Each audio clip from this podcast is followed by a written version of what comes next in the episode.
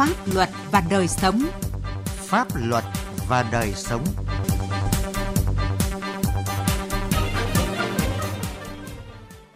Xin kính chào quý vị và các bạn. Chương trình Pháp luật và đời sống hôm nay có những nội dung sau. Hưng Yên kiên quyết không để tội phạm tín dụng đen lộng hành, để ngày pháp luật Việt Nam ngày càng thực chất hiệu quả, thực hiện bình đẳng giới trong vùng đồng bào dân tộc thiểu số. Pháp luật đồng hành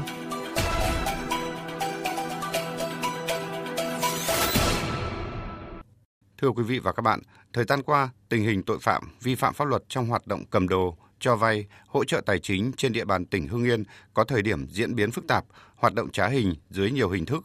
Nổi lên là hoạt động cho vay lãi nặng, tiêu thụ tài sản do người khác phạm tội mà có và hoạt động tín dụng đen.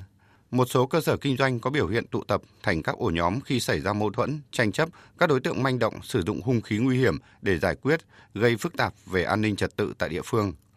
Trước thực trạng này, Công an tỉnh Hưng Yên đã có nhiều biện pháp đấu tranh ngăn chặn, không để hình thành điểm nóng. Bài viết Hưng Yên kiên quyết không để tội phạm tín dụng đen lộng hành của phóng viên Quang Chính. Ngày 10 tháng 9 vừa qua, Công an huyện Khói Châu, tỉnh Hưng Yên nhận được đơn tố giác của công dân trú tại xã Phùng Hưng, huyện Khói Châu về việc anh có vay của Phạm Văn Thắng trú tại thị trấn Khói Châu 45 triệu đồng với lãi suất 4.000 đồng đến 5.000 đồng trên 1 triệu một ngày. Quá trình điều tra, Công an huyện Khói Châu đã làm rõ số tiền Thắng thu lời bất chính từ việc cho vay nặng lãi là hơn 85 triệu đồng. Đây chỉ là một trong rất nhiều vụ việc liên quan đến hoạt động tín dụng đen được Công an tỉnh Hưng Yên phát hiện và xử lý trong thời gian qua. Một nạn nhân của tội phạm tín dụng đen ở huyện Khói Châu chia sẻ, do cần vốn kinh doanh, anh đã vay hơn 600 triệu đồng của một số cá nhân. Lãi suất cao, kinh doanh không thuận lợi nên anh mất khả năng thanh toán một số cá nhân áp đặt các cái thủ đoạn là đến gia đình tôi hù dọa dạ và có những lời lăng mạ tục tĩu vợ con và gia đình tôi. Mặc dù không có mặt, nhưng tôi đã điện thoại để chia sẻ và tôi nhận trách nhiệm về mình chi trả. Nhưng không đón nhận được sự hậu thuẫn của phía đối tác thì ờ, tôi ờ, cũng rất hoang mang theo Công an tỉnh Hưng Yên, trên địa bàn tỉnh hiện có hơn 180 cơ sở kinh doanh dịch vụ cầm đồ và hỗ trợ tài chính, trong đó có một số cơ sở và cá nhân có biểu hiện hoạt động liên quan đến tín dụng đen. Để đối phó với cơ quan công an, các đối tượng dùng nhiều thủ đoạn như không dùng sổ sách để ghi chép nợ, lãi mà sử dụng phần mềm trên Internet để giao dịch hoặc dùng sổ sách nhưng cất giấu ở địa điểm khác, lập các hợp đồng mua bán giao nhận tiền tài sản khống, ép người vay thực hiện khống các hành vi vi phạm pháp luật nhằm gây bất lợi về pháp lý cho người vay. Do không hiểu về cách tính lãi suất khiến cho người vay rơi vào vòng xoáy lãi mẹ đẻ lãi con, tiền lãi thậm chí gấp hàng chục lần tiền vay gốc. Đại tá Lê Văn Trưởng, trưởng công an huyện Khói Châu cho biết, khi người vay không có khả năng trả nợ hoặc trả nợ không đúng hạn, nhiều đối tượng đổ chất bẩn vào nhà của con nợ để đe dọa, gây sức ép, khủng bố tinh thần nhằm ép người vay trả nợ. Những người vay mà không giả được thì họ sẽ siết lợ dẫn đến cái việc là gây thương, cưỡng đoạt tài sản và những người mà không giả lợ được thì phải đi ờ, trộm cắp, lừa đảo để lấy tiền để giả.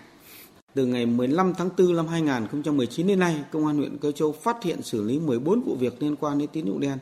Trong đó có hai chuyên án cho vay lãi nặng trong giao dịch dân sự đã khởi tố 8 vụ trên 17 bị can,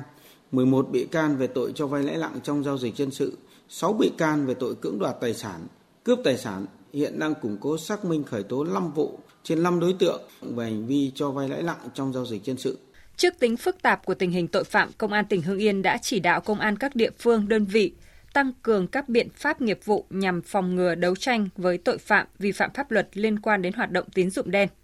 lực lượng công an tăng cường siết chặt công tác quản lý nhà nước về an ninh trật tự, triệt để thu hồi hoặc kiến nghị thu hồi giấy phép hoạt động của các cơ sở kinh doanh dịch vụ đòi nợ, quản lý chặt chẽ các cơ sở kinh doanh dịch vụ cầm đồ, các cơ sở kinh doanh dịch vụ cho vay, kinh doanh tài chính, có hình thức xử lý nghiêm đối với các cơ sở hoạt động không phép biến tướng để hoạt động tín dụng đen đòi nợ thuê. Theo Đại tá Nguyễn Thành Sơn, Phó Giám đốc Công an tỉnh Hưng Yên, từ đầu năm đến nay, Công an tỉnh đã bắt giữ 49 vụ, hơn 70 đối tượng liên quan đến hoạt động tín dụng đen. Trong đó đã khởi tố 37 vụ, 60 bị can về các tội cho vay lãi nặng trong giao dịch dân sự, cưỡng đoạt tài sản, bắt giữ người trái pháp luật, cố ý gây thương tích.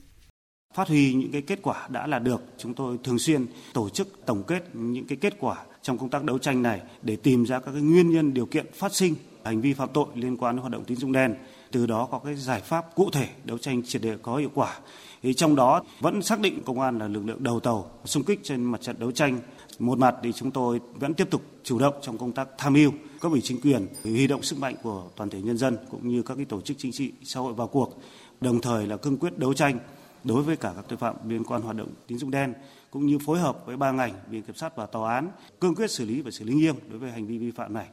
Thực tiễn đấu tranh với tội phạm tín dụng đen ở Hưng Yên cho thấy chế tài xử phạt loại tội phạm này còn thấp, khung hình phạt cao nhất của tội cho vay nặng lãi trong giao dịch dân sự theo Điều 201 Bộ Luật Hình sự là phạt tù đến 3 năm hoặc phạt tiền đến 1 tỷ.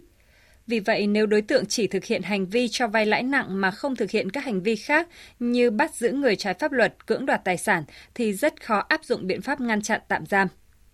Để phòng ngừa đấu tranh chấn áp tội phạm có hiệu quả, Công an tỉnh Hưng Yên kiến nghị với cơ quan chức năng sớm sửa đổi Điều 201 Bộ Luật Hình sự theo hướng tăng nặng khung hình phạt, đồng thời đưa một số tình tiết tăng nặng trách nhiệm hình sự thành tình tiết định tội hoặc định khung tăng nặng.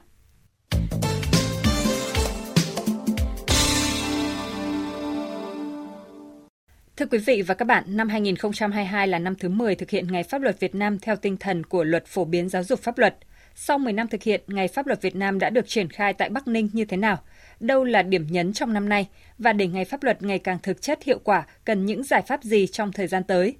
Về nội dung này, phóng viên Đài Tiếng Nói Việt Nam phỏng vấn ông Trương Minh Thắng, Phó Giám đốc Sở Tư pháp tỉnh Bắc Ninh. Mời quý vị và các bạn cùng nghe. Thưa ông ạ, các cái hoạt động hưởng ứng ờ, Ngày Pháp luật Việt Nam năm 2022 đã và đang được các cấp các ngành ở tỉnh Bắc Ninh triển khai như thế nào ạ? Hưởng ứng ngày à, pháp luật nước Cộng hòa xã hội chủ nghĩa Việt Nam, ngay từ giữa năm, Ủy ban nhân tỉnh Bắc Ninh cũng đã ban hành kế hoạch về việc tổ chức ngày pháp luật năm 2022 trên địa bàn tỉnh à, nhằm thực hiện có hiệu quả các cái hoạt động hưởng ứng 15 ngày pháp luật nước Cộng hòa xã hội chủ nghĩa Việt Nam. À, qua đó thể hiện vai trò gương mẫu, tiền phong của mỗi cơ quan, đơn vị của cán bộ, công chức, viên chức, người lao động trong hưởng ứng ngày pháp luật. À, trong đó tập trung vào những cái hoạt động như là tôn vinh, khen thưởng những tập thể, cá nhân tiêu biểu trong công tác xây dựng, thi hành và bảo vệ pháp luật, tạo sự đồng thuận, niềm tin của nhân dân vào chủ trương, chính sách của Đảng, pháp luật của nhà nước, à, giáo dục tinh thần yêu nước, tăng cường khối đại đoàn kết toàn dân tộc trong sự nghiệp xây dựng và bảo vệ Tổ quốc, à, đẩy mạnh hội nhập quốc tế, thiết thực đưa chính sách của Đảng, pháp luật của nhà nước vào cuộc sống lan tỏa sâu rộng tinh thần thượng tôn pháp luật đến với mọi tầng lớp nhân dân, à, góp phần nâng cao chất lượng, hiệu quả thực hiện nhiệm vụ chính trị cũng như là nâng cao các cái công tác của từng lĩnh vực tại các địa phương trên tỉnh à, gắn kết việc thực hiện pháp luật với công tác xây dựng xã phường thị trấn đạt chuẩn tiếp cận pháp luật à, các cái chương trình kế hoạch đề án phổ biến giáo dục pháp luật và thực hiện các cái nhiệm vụ chính trị tại địa phương. Đến nay hầu hết các cái địa phương trên toàn tỉnh đã xây dựng và triển khai ngày pháp luật tại địa phương đơn vị mình. Ngày pháp luật Việt Nam là sự kiện ờ, chính trị pháp lý quan trọng nhằm phổ biến đến người dân những cái chính sách pháp luật và giúp pháp luật đi vào cuộc sống. Sau 10 ờ, năm triển khai thực hiện thì ông đánh giá như thế nào về hiệu quả của việc triển khai ngày pháp luật Việt Nam ở tỉnh Bắc Ninh? Qua 10 năm tổ chức triển khai ngày pháp luật trên địa bàn tỉnh Bắc Ninh đã được tổ chức thực hiện một cách sâu rộng từ tỉnh đến cơ sở hình thức, nội dung và chủ đề của ngày pháp luật đã bám sát vào chỉ đạo của Hội đồng Phổ biến Giáo dục Trung ương, hướng dẫn của Bộ Tư pháp. Việc triển khai ngày pháp luật đã được đông đảo cán bộ, đảng viên và quần chúng nhân dân đồng tình hưởng ứng, tạo sức lan tỏa rộng rãi trong cộng đồng về ý nghĩa tầm quan trọng của hiến pháp và pháp luật. Thông qua việc triển khai ngày pháp luật, các cơ quan, đơn vị đã duy trì hình thức lồng ghép phổ biến giáo dục pháp luật định kỳ tại các buổi họp cơ quan, đơn vị, sinh hoạt tri bộ, sinh hoạt các câu lạc bộ, các chủ trương chính sách của Đảng, pháp luật của nhà nước được à, tuyên truyền phổ biến kịp thời tạo cái thói quen ý thức sống và làm việc theo hiến pháp và pháp luật trong cán bộ nhân dân à, góp phần tăng cường quản lý xã hội bằng pháp luật giữ vững à, ổn định trật tự an toàn xã hội trên địa bàn tỉnh. Để công tác phổ biến giáo dục pháp luật nói chung và việc à, triển khai ngày pháp luật Việt Nam nói riêng ở Bắc Ninh trong thời gian tới ngày càng thực chất hiệu quả. Theo ông cần phải thực hiện những cái giải pháp nào? Cái thứ nhất là tiếp tục tranh thủ sự lãnh đạo của cấp ủy Đảng, à, nâng cao trách nhiệm lãnh đạo của các đơn vị, các cái địa phương trong công tác phổ biến giáo dục pháp luật nói chung cũng như là tổ chức ngày pháp luật nói riêng. Từ đó tạo sự gắn kết giữa hoạt động lãnh đạo, chỉ đạo của cấp ủy Đảng và hoạt động quản lý điều hành đối với công tác này À, thứ hai là đội ngũ cán bộ làm công tác phổ biến giáo dục pháp luật phải đảm bảo đủ về số lượng và chất lượng, à, trình độ chuyên môn và kiến thức pháp luật, à, đảm bảo cho cán bộ chuyên trách về phổ biến giáo dục pháp luật ở địa phương, đơn vị để làm đầu mối thực hiện các cái nội dung về hoạt động à, trong công tác phổ biến giáo dục pháp luật. À, thứ ba nữa là kết hợp công tác phổ biến giáo dục pháp luật gắn với tuyên truyền giáo dục chính trị tư tưởng, đạo đức lối sống, văn hóa, truyền thống cho cán bộ và nhân dân. Cái thứ tư là cần xác định đúng rõ đối tượng về phổ biến giáo dục pháp luật và nhu cầu pháp lý của các đối tượng để lựa chọn hình thức, nội dung phù hợp, đồng thời phát huy hiệu quả của việc tuyên truyền phổ biến giáo dục pháp luật bằng hình thức sân khấu hóa các cái loại hình hoạt động văn hóa nghệ thuật thu hút đông đảo quần chúng nhân dân tham gia. Xin cảm ơn ông.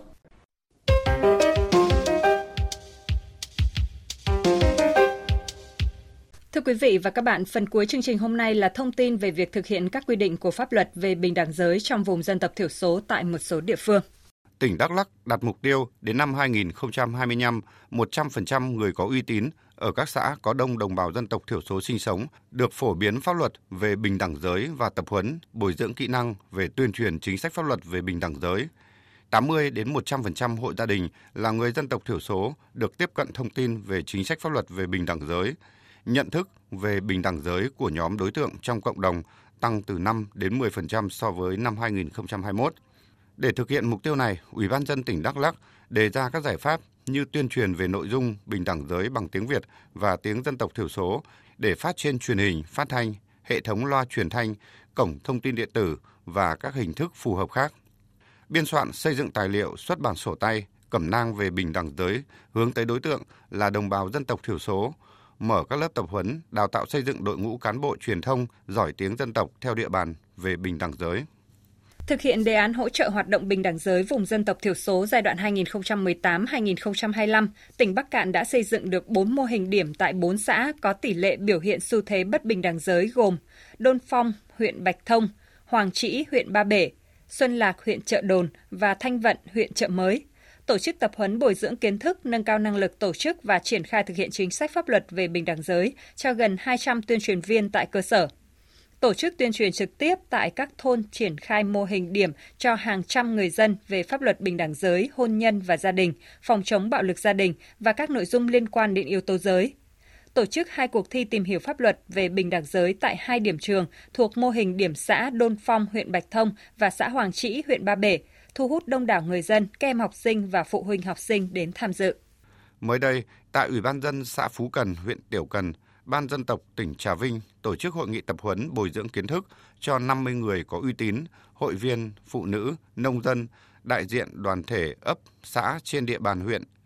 Hội nghị nhằm nâng cao nhận thức và ý thức chấp hành pháp luật, chuyển đổi hành vi của đồng bào dân tộc thiểu số về bình đẳng giới, tiến tới dần xóa bỏ bạo lực trên cơ sở giới, định kiến giới và các quan niệm lạc hậu về giới trong cộng đồng các dân tộc thiểu số.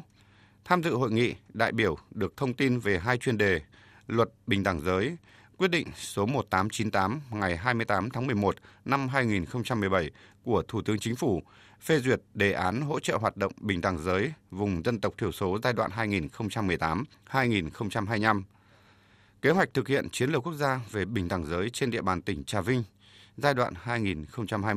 2021-2025. Chuyên đề về phổ biến giáo dục pháp luật về quyền của phụ nữ trẻ em nhằm đảm bảo bình đẳng giới thực hiện quyết định số 1898 ngày 28 tháng 11 năm 2017 của Thủ tướng Chính phủ về phê duyệt đề án hỗ trợ hoạt động bình đẳng giới vùng dân tộc thiểu số giai đoạn 2018-2025, huyện Quỳnh Nhai, tỉnh Sơn La đã mở 7 hội nghị tuyên truyền luật bình đẳng giới, luật phòng chống bạo lực gia đình cho 380 đại biểu là người có uy tín, hộ đồng bào dân tộc thiểu số, ba buổi ngoại khóa tại trường trung học cơ sở ở các xã Mường Giàng, Mường Sại, Nạm Ét, thành lập duy trì hoạt động câu lạc bộ bình đẳng giới tại bản Bung Lanh, xã Mường Giàng với 120 hộ tham gia, củng cố kiện toàn các tổ hòa giải tại cơ sở. Việc triển khai đề án đã góp phần nâng cao nhận thức của cán bộ đảng viên và nhân dân về bình đẳng giới, nâng cao vị thế của phụ nữ ở vùng đồng bào dân tộc thiểu số trên địa bàn. Chương trình Pháp luật và đời sống hôm nay xin dừng tại đây. Chương trình do biên tập viên Quang Chính biên soạn. Xin chào và hẹn gặp lại quý vị và các bạn trong các chương trình sau.